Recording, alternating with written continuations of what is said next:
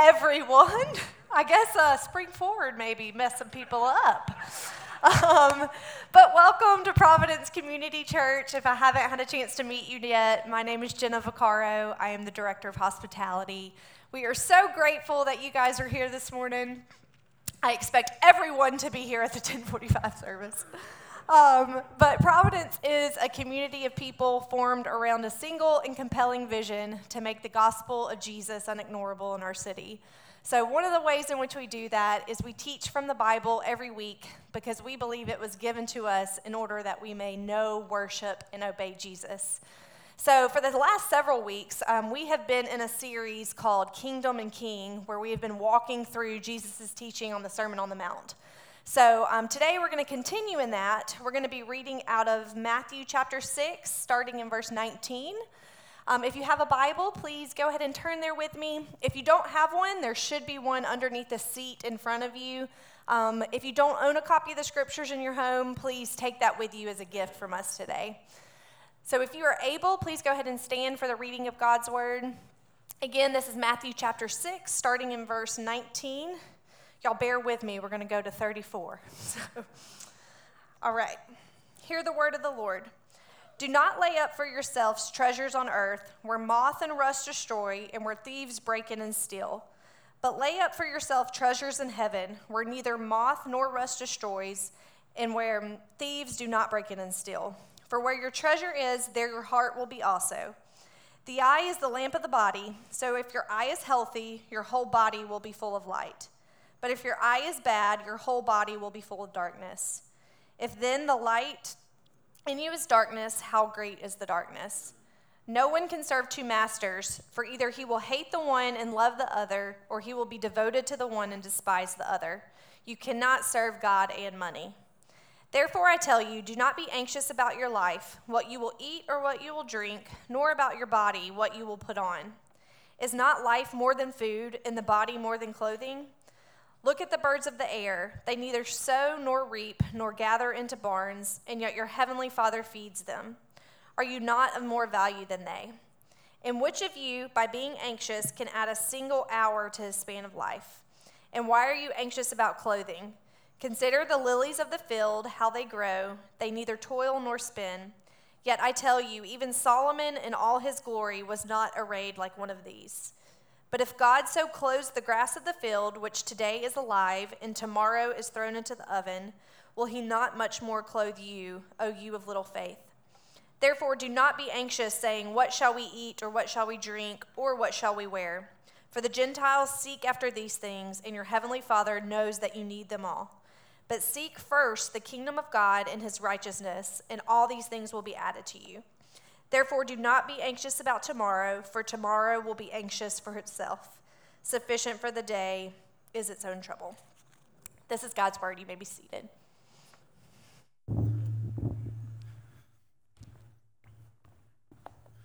Good morning. You guys are champions for making it on the spring forward. It's in spring break, that's true.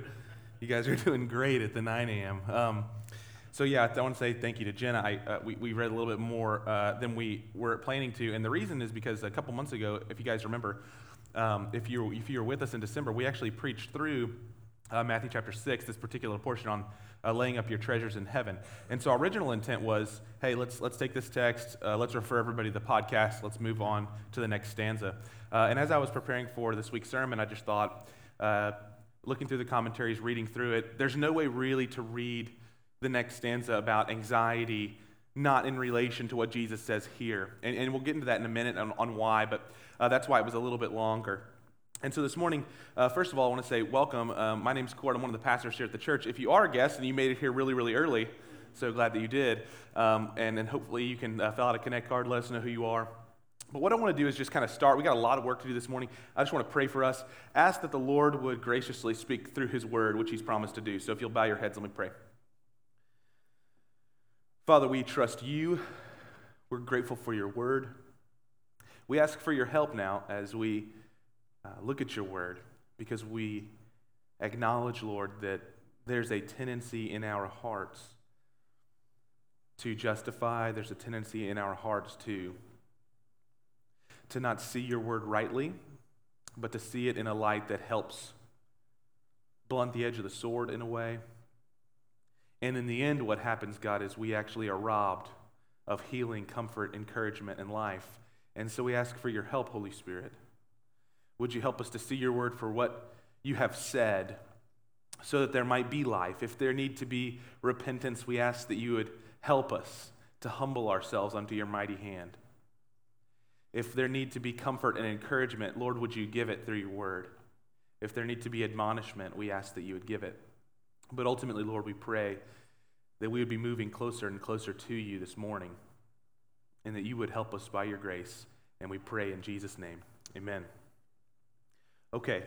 So let's kick off here with what Jesus says. If you guys remember where we're at, obviously, we've been in, in the Sermon on the Mount for, uh, like Jenna said, several weeks now. And we've been kind of walking through Jesus' words as he lays out for us what it looks like to be citizens of the kingdom of God. This big, grandiose vision that God has uh, for his people from Genesis all the way to Revelation is that he's building a people for himself that he would display his glory to and display his glory through. And so we've walked through a number of things. Over the course of the last few weeks, we've talked about how God intends for us to address our sin with uh, things like lust or anger, uh, how we should love our enemies and not retaliate. We talked about uh, generosity, giving to the needy uh, a few weeks ago. Uh, last week we talked about prayer and fasting and how those things interplay together. Uh, we kicked off with the Beatitudes, right, which are all these kind of identities. Blessed are those who are, blessed are those who are, blessed are those who are, as Jesus kind of lists out what it looks like. And what we've caught is the theme here is about Jesus' righteousness in juxtaposition against our unrighteousness. That Jesus says, here's what righteousness really looks like, and he doesn't give us a picture of the Pharisees and the scribes, but he gives us a picture of what the Bible originally intended for us to be. And then what it does is the, the Bible has a way of being a mirror to us and showing us where we need a Savior. And that was this has been Jesus' purposes. And I don't think that there's going to be any difference this morning. He does the same thing. However, he's going to make a turn and he's going to talk about something that's very sensitive. And it's sensitive to all of us uh, because it's a, it's a very natural part of life. He's going to talk about money. and, and he talks about money. And then immediately after that, he's going to talk about something that I think might be even more potent in today's age than maybe it has ever been. He talks about anxiety. And so he links these two together, and this is why I decided to not skip over the discussion about money, because I believe that money and anxiety are inextricably linked. And we'll talk a little bit about why that is. So let's just hop right in, starting in verse 19. So, Matthew chapter number 6, verse 19, Jesus says, Do not lay up for yourselves treasures on earth where moth and rust destroy, and where thieves break in and steal, but lay up for yourselves treasures in heaven where neither moth nor rust destroy, or where thieves do not break in and steal. Let's just follow his line of logic. And, and we, again, I want to kind of recap this. If you want really more fully, you can go back into December. But this is a very basic line of logic for Jesus. He says this We shouldn't store up our treasures on earth. Why? Because ultimately, everything that we're storing up on earth is on its way to the trash heap, right? You learned this uh, in, in, I think, junior high science. There's this idea called entropy, that everything is actually devolving, like that, that things are actually going, uh, like the Earth itself, the whole solar system is slowing down in its rotation, right? Entropy is this idea that everything's kind of deconstructing. Uh, and, and so it's the same way, like you, get, you buy a brand new shirt. Uh, let's say you go to somewhere really, really nice. My wife and I just got back from our trip for 10 year anniversary. And so our hotel was like one avenue down from uh, Fifth Avenue, right? So you got all these beautiful shops, right? You go in there and it's like, oh, this is a really nice shirt. How much does it cost? Oh, a mortgage payment, you know, whatever it may be. Uh, and, and that thing will be beautiful. Uh, here's what Jesus is saying here is that that's awesome. Ultimately, that shirt, as beautiful and as well made as it is, is on its way to being on the back of someone who bought it from Goodwill years later because you dropped it off there, right? And Jesus says, Why is it that we are about the business of accumulating these treasures that we know ultimately don't hold value? Now, here's the thing. Uh, I know some of you, and it's not a guy thing or a girl thing. I think that every marriage at least usually has one. Is every time you make a major purchase, your question is, how much value is it going to hold, right? Anybody? It's like I don't buy new cars. As soon as you walk off, the, as soon as you drive it off the lot, drops in value, right? Or you're like, I'm not going to buy that house because it's in a bad part of town and that thing, or it's, it's, it's on a trajectory and therefore the value is going to drop. And you kind of think through that. And Jesus is saying that there's nothing wrong with that line of thinking, but why is it then that we are about the business of accumulating earthly things? Because the value is going down. So it's a pretty reasonable line of logic, right? Okay. He goes on to say that we should lay up for ourselves treasures in heaven. Why? Because moths aren't going to destroy it, it's not going to rust. Oh, and he uses one, other analogy, which is when we lay up for ourselves treasures on earth, we have, a, we have this potential possibility of someone just taking it from you and stealing. Have you ever been thieved? Like someone steals something from you? Feel kind of violated, right? It's a terrible feeling. Um, that that happens in a sinful world. Jesus says if when we lay up for ourselves treasures eternally, that there is no rust, there is no destruction from moths, there's no this no idea that value is going down, but actually the value is going up, and no one can steal it from you. So that's a reasonable line of logic with money, right? Why are we about the business of accumulating junk that's going to be uh, in the trash heap rather than accumulating riches that will never grow old? Let's follow. Then he goes on.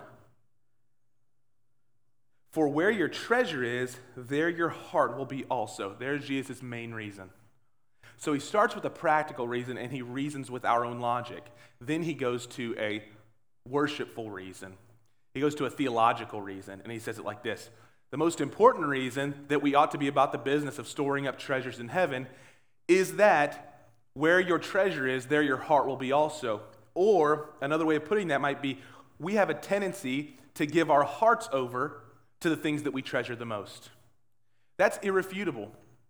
We give our hearts over to the things that we treasure the most. This is true on your wedding day and it's true for the rest of your life, right? We have, a, we have this way, we were, Ecclesiastes 3 says it like this God put eternity in man's heart. Therefore, we're worshipers. It doesn't matter if you're a Christian or you're a non Christian this morning, you are a worshiper. You give your heart over to something. And Jesus is saying that what we treasure most is what we give our heart over to.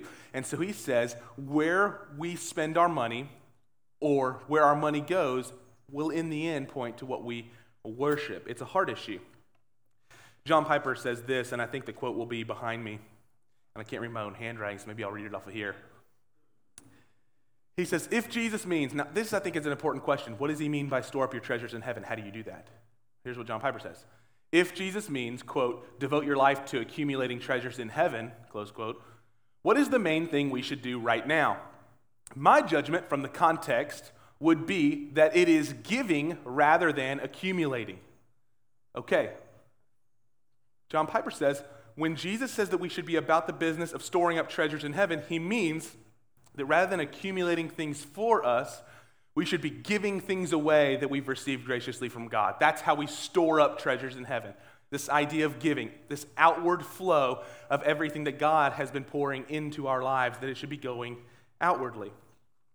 And Jesus ultimately says that when we are about that, that it will reflect that our hearts are worshiping God and not money. Now, how do I know that? Well, let's continue on. Where your treasure is, your heart will be also. Verse 22. The eye is the lamp of the body, so if your eye is healthy, your whole body will be full of light. But if your eye is bad, your whole body will be full of darkness. If then the light in you is darkness, how great is the darkness. Now, here's the thing. Sometimes when Jesus begins to preach, it feels like he chases a rabbit, right? It's like, well, what does he mean here? Why is he going on to this analogy that makes not a lot of sense?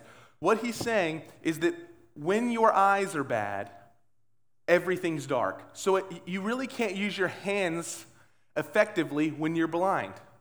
You really can't use your feet effectively when you're blind. So everything could be really healthy. You could be the fittest of your whole life, but ultimately, when you're blind, it eliminates all possibility that you could be as effective as you could be if you weren't.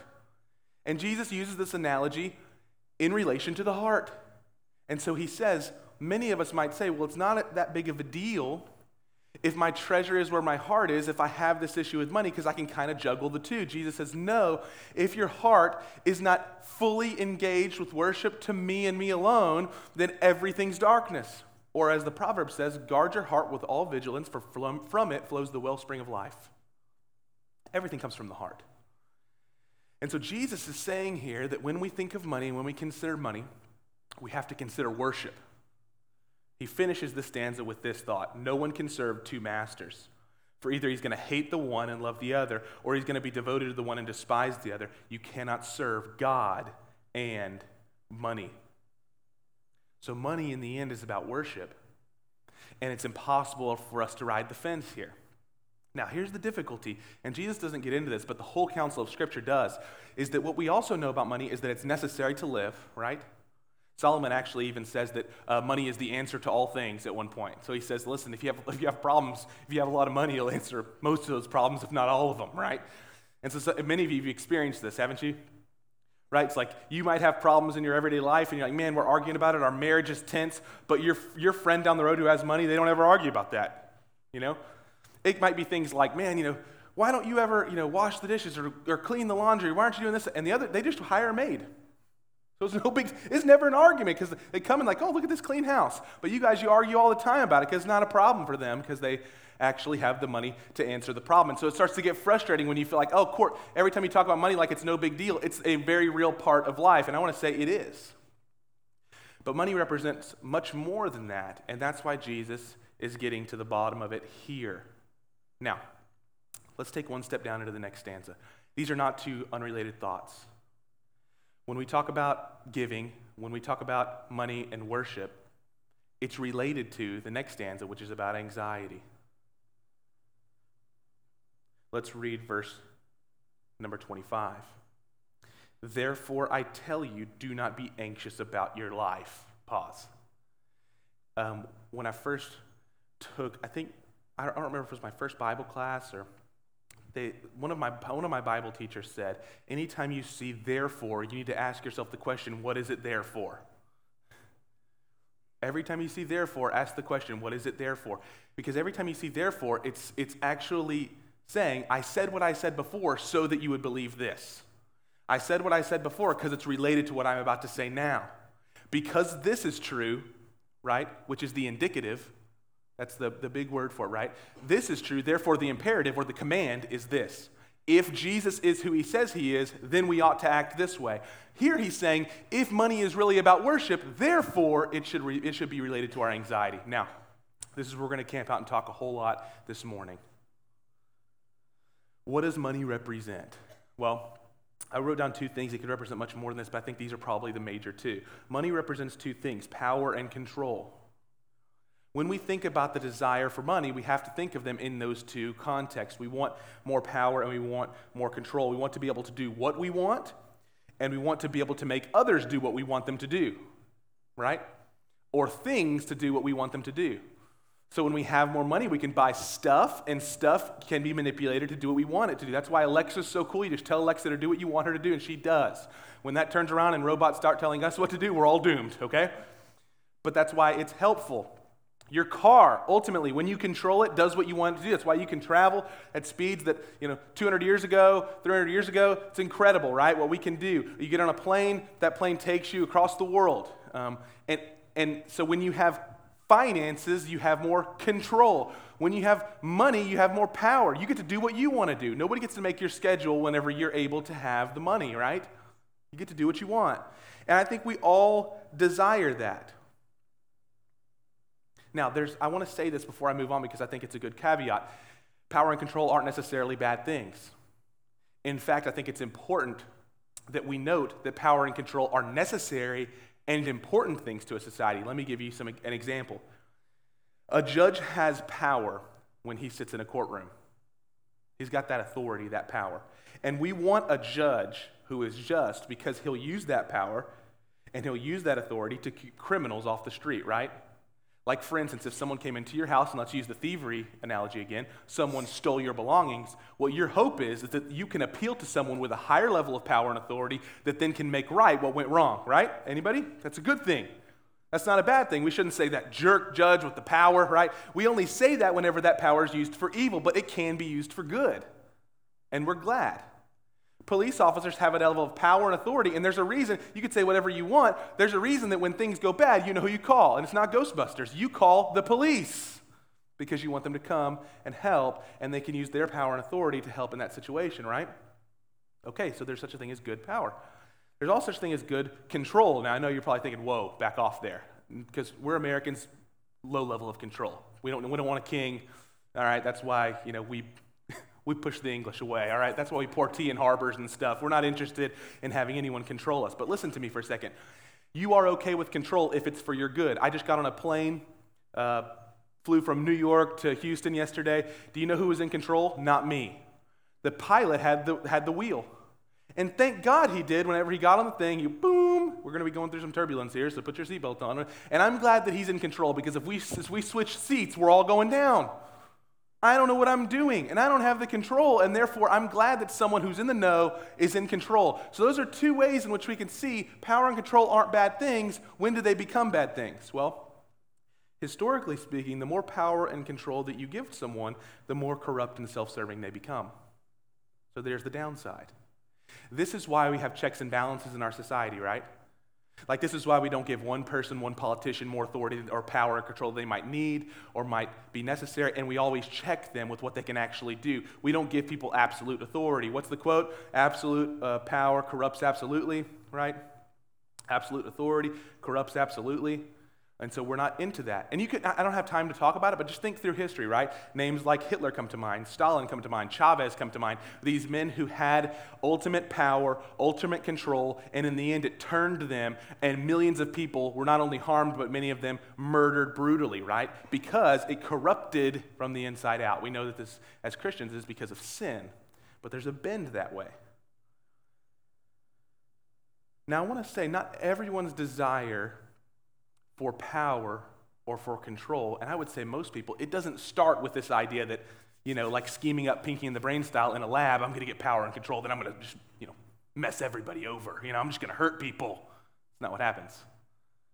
But that little seedling of desire for power and control beyond your scope of authority or given power and control, it blossoms fully into something completely different than what you intended. Jesus knows this. It's why he gets down to the root of worship first. Because he says that which you worship ultimately will produce fruit in your life. When we worship money, what's produced is a worship of power and control, usually a worship of self. I want to be in control. I want to have all the power, and therefore I'm going to accumulate as much possessions as I can. Jesus said instead we should be givers so that we can slay that idol every day.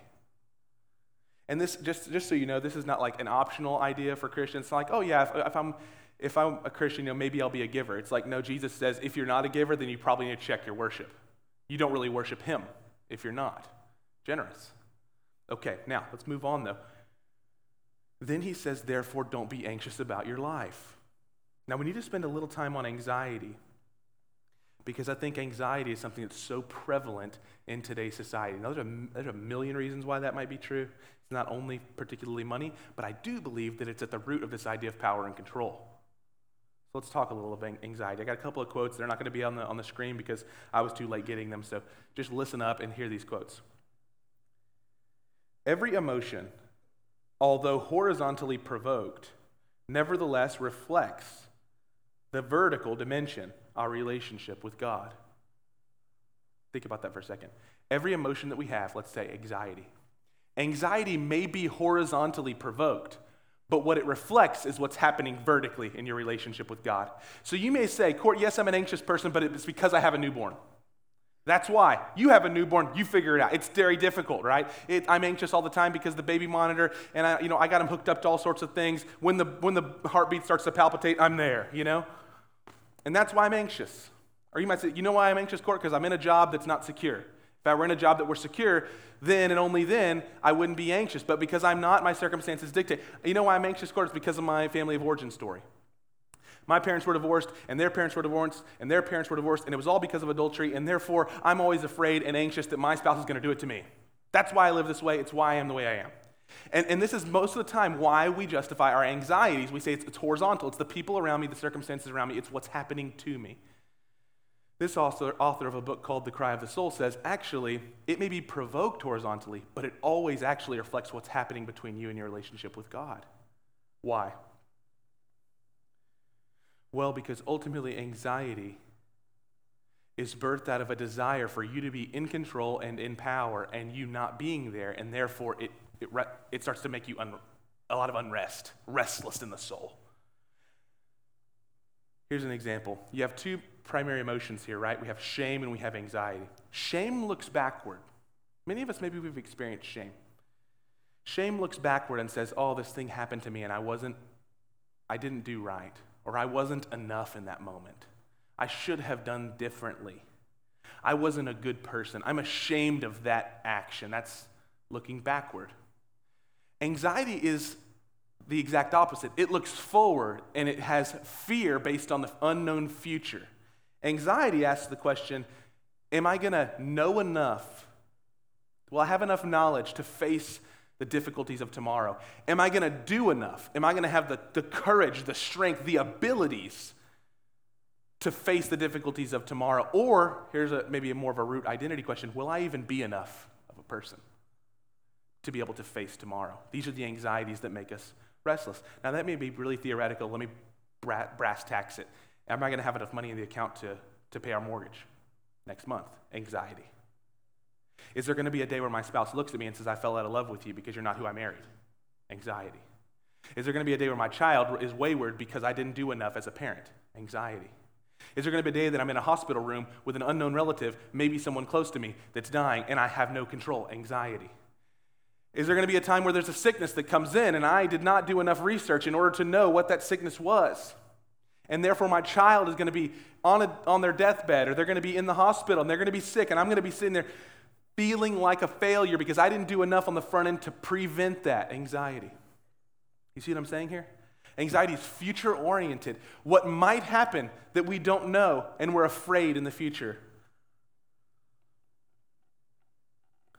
Will I have enough money to put food on the table? Will I even have enough food? Will I have, will I have clothes for my kids? Will we have shelter? We're going to have a nice house. We're going to have the house that we need to have in order to house our children. Are they all going to have to bunk up in one room? Are they going to be able to have their own room? Are they going to have a pool? Are they going to be okay? Are they going to be able to play sports? Are they going to be in extracurricular activities? On and on we go, right? And some of those may sound ridiculous. Some of you guys are like, my gosh. And some of you are like, yes, important. National Honor Society. You know, is it going to happen? Am I going to do enough? They're going to have tutors right? Are they going to know three languages, four languages, five languages, zero languages? Can they even speak now? Right?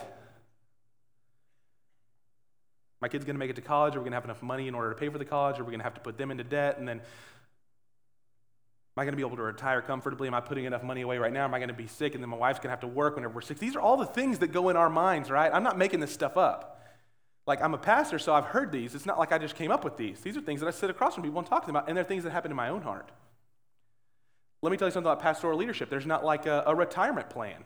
You know, I didn't walk in and like, hey, there's a matching fund at Providence. We planted the church. There's no matching fund, no 401k plan. So these are things that start to rattle around in your brain, and these anxieties, they begin to rule. Now, here's the thing I don't even have time for it, but you know what social media does? Then if there's this comparison game, and they're like, not only, it confirms your greatest fears. Because you might see someone else's highlight reel, and then you're like, oh my gosh, look what they're doing for their retirement. Oh, and then there's me. Look at their kids. They're all healthy and tan. Look at my kids, like this pale, squalid child here. You know, like, what am I going to do? These are real, these anxieties, they just get, they get compounded on and compounded on. And then we live in this anxiety. We just reside there.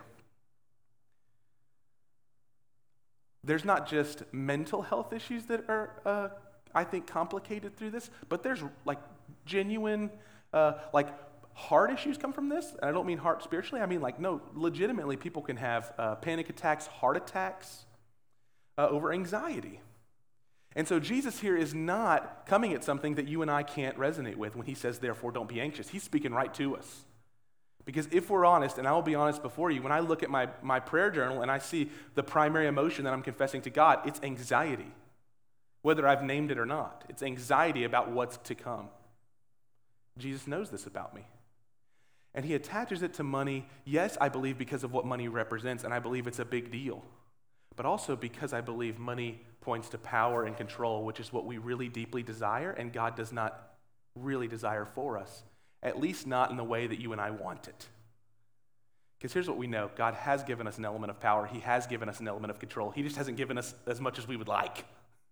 We want a little more, which is the original sin, Satan comes and tells Eve, God doesn't want you to be like him, so just eat of the fruit. And she says, You're right. I need a little more than I've already been given, despite the fact that what they'd been given was the whole earth to subdue and have dominion over.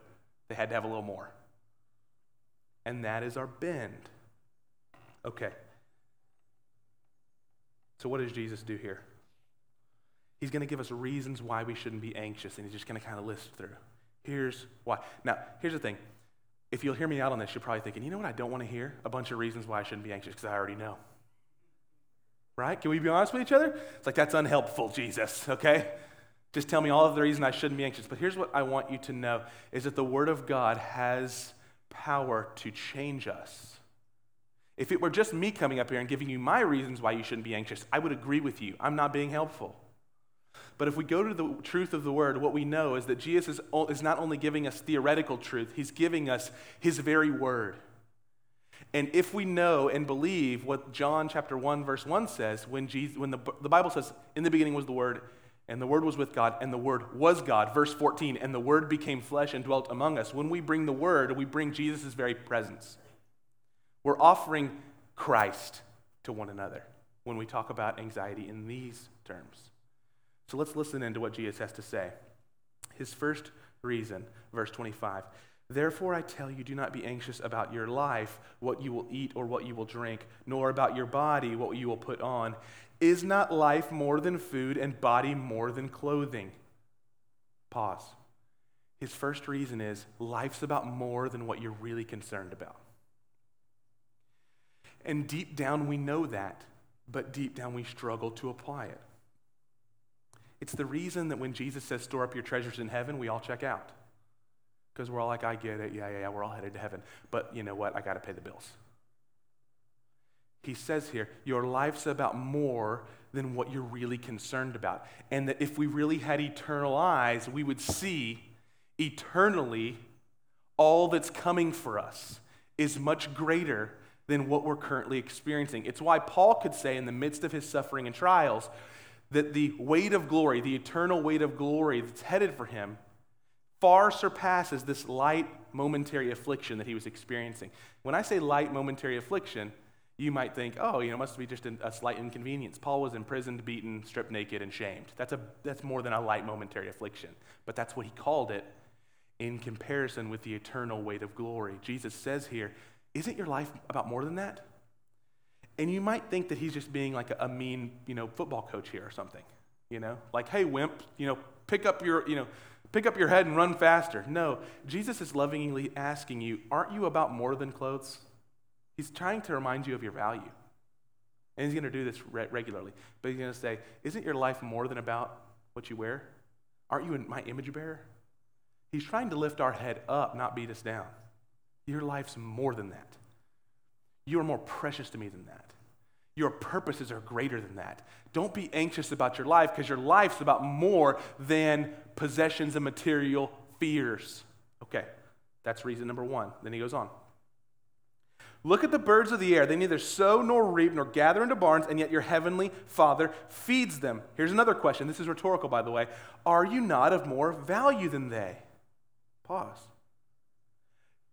Jesus says God cares for things far less valuable than you are in great detail. Do you not think that he would do the same for you?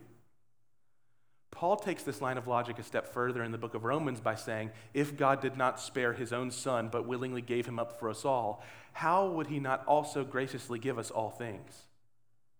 So Paul says, If we know that this is what God the Father was willing to do, give us Christ why are we afraid and anxious that He wouldn't take care of us in these ways? And somewhere deep down, what we have to wrestle with is most likely there's unbelief. Most likely, somewhere deep down, we believe that God would care for the sparrow more than He would care for you and me, which is silly, right? But we believe that. And so Jesus, looking in our eyes, says, Are you not of more value than the birds? Okay, he goes on. And which of you, by being anxious, can add a single hour to his span of life? Okay, this is just starting to get mean, right? Because that's another rhetorical that is just, we all know, but it's very practical. So he says, You cannot fix anything about your future with anxiety. Check this out. But you can harm things about your future through anxiety. So, like when I first wrote that line, you know what I put? You can't change anything about your future with anxiety. And then I cross that out because here's the truth you can change things about your future with anxiety, only for the negative. not for the positive. You can change things about your future for the negative. What do you, what do you mean, Kort? What do you mean? Okay, let me read this quote from Spurgeon. I've always found it hugely helpful in relation to anxiety. He says this Anxiety does not empty tomorrow of its sorrows, it only empties today of its strength. I'll read that again. Anxiety does not empty tomorrow of its sorrows, but only empties today of its strength. So when we succumb to anxiety, listen, you know what doesn't change? What's coming for us tomorrow? Because check it out, you and I aren't in power and aren't in control of that. But do you know what it does do? It robs you today of the strength to face your difficulties. And so you start to find there's a cyclical nature to anxiety that keeps pushing you further and further and further down into the doldrums. And so you know what it does change? Your future to the negative and never the positive. And so anxiety has a way of continuing to press down and press down and press down until you feel like the weight of the world is on your shoulders. You ever said that to someone? I just feel like this weight on me because it continues to press. You know why? Because you're taking the things for tomorrow that are in God's hands, He's promised to carry, and you're saying, I want to carry those every day. I want to carry those. I want to carry those. I want to carry that weight. Later, Jesus is going to say, Leave tomorrow's worries for tomorrow because today has sufficient trouble. today has sufficient trouble for itself. Just approach the present. Okay. Let's continue. Then he says this why are you anxious about clothing? Consider the lilies of the field, how they're neither toiling nor spinning. Yet I tell you, even Solomon in all his glory was not arrayed like one of these. But if God so clothed the grass of the field, which today is alive and tomorrow is thrown into the oven, will he not much more clothe you, O ye of little faith? So Jesus says the same thing that he said earlier, uh, and then he just adds a little tag to it. He says that it's a faith issue. See, many of us think that it's a knowledge. If I just knew more of the Bible, then I wouldn't be anxious. Well, some of us think, man, if I was just a better Christian. If no, it's really just an issue of trust. And, and I know how that can even sound difficult because you're like, man, I really do believe. I do believe. I'm not saying that you can't struggle. We struggle. I think what Jesus is saying here is that if we think that the struggle is only horizontal and if that we just changed our circumstances, we wouldn't feel this way, he's saying that's a lie and it's never going to give you freedom. It will be a battle on this side of things, no matter what it is that you, when you get yourself in the perfect situation, you're going to find that you're going to look at other situations and say, there's the perfect situation. Every bubble ends up bursting. And Jesus says, rather than feeling like if I just changed and shifted the pieces to the chessboard to be exactly to my liking, why don't you instead go to the heart and say, where am I not trusting God, my Father? That's what Jesus is after here. Okay, continue.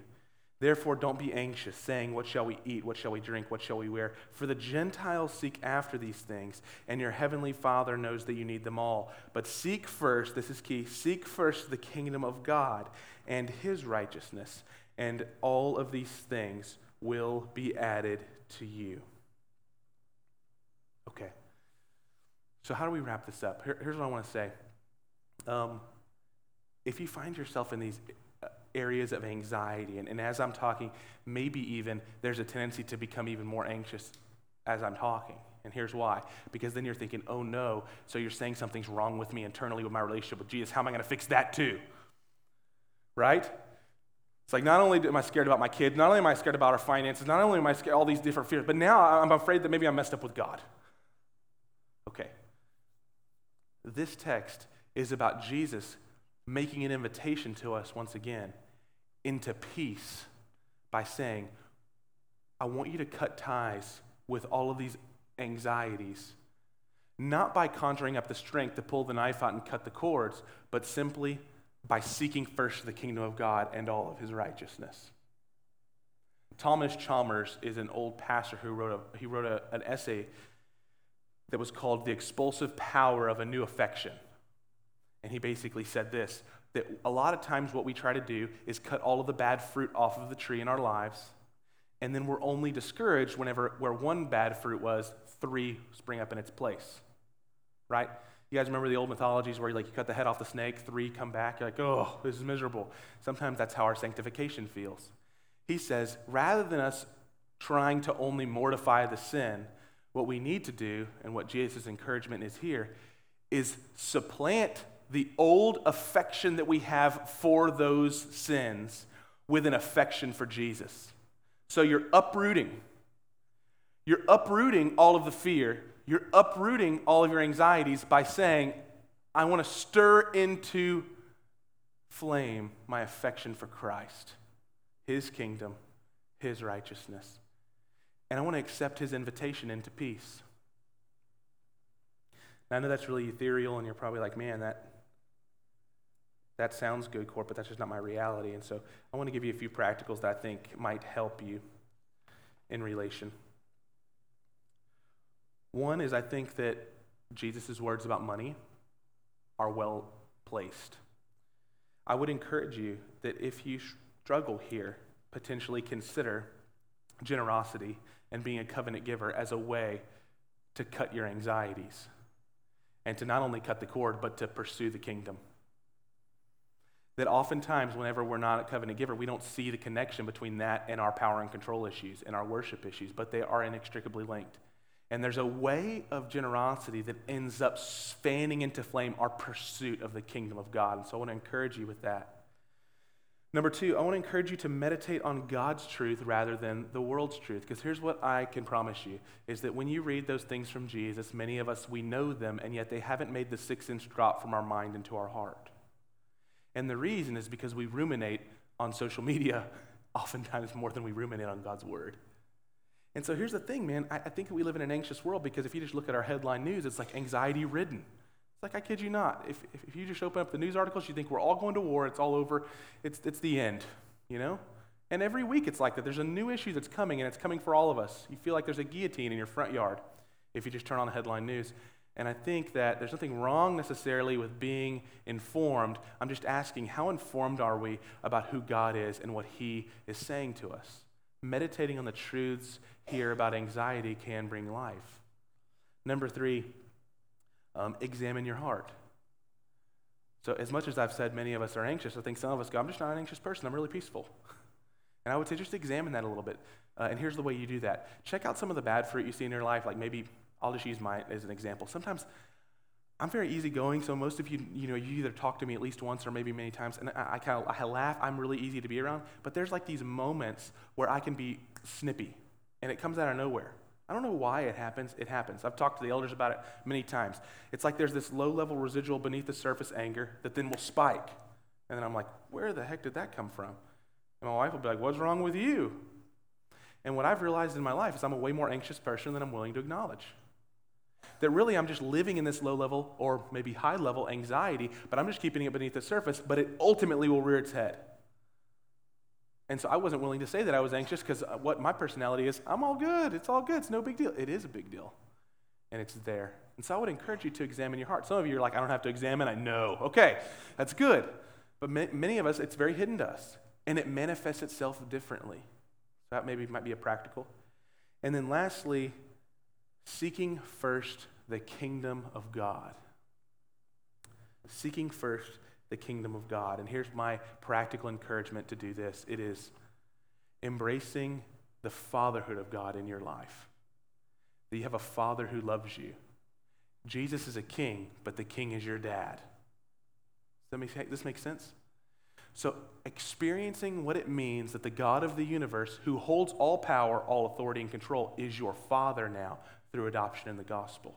And that when you come to Him in prayer, that you're not coming to a far off, distant figure who has the authority but is unwilling. But you're coming to a God who loves you and is conforming you to the image of his son. And so if you feel like his hand is withholding something from you, it's for a purpose. I'll close with this quote. It says this God's passion for your life is to rig the world so that you are compelled to deal with whatever blocks you from being like his glorious son. I'll read that again. God's passion is to rig the world so that you are compelled to deal with whatever blocks you from becoming like his glorious son.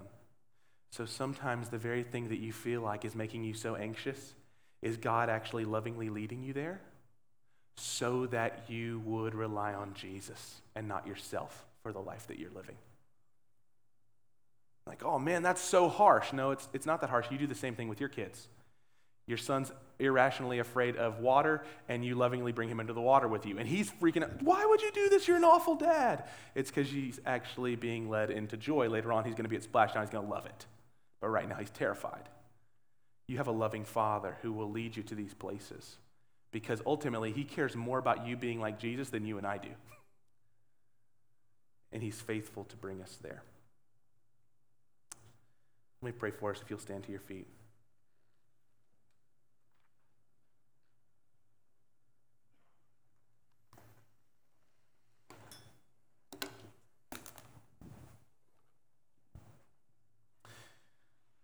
Father, thank you that you are a faithful God. Thank you that in all of our anxiety, we can come to you. I pray now that we would hear your call, your invitation. Come to me, all who are weary and heavy laden. And Jesus, you'll give them rest. I pray that right now, we would hear your words Cast your anxieties on me because I care for you. Let us hear that call and respond. Father, for anxious moms, anxious dads, anxious husbands, anxious wives, anxious men and women, sons and daughters, would you speak kindly to our hearts, bringing us into worship? If we are enslaved to our finances, God, would you make us givers? if we are enslaved to various fears,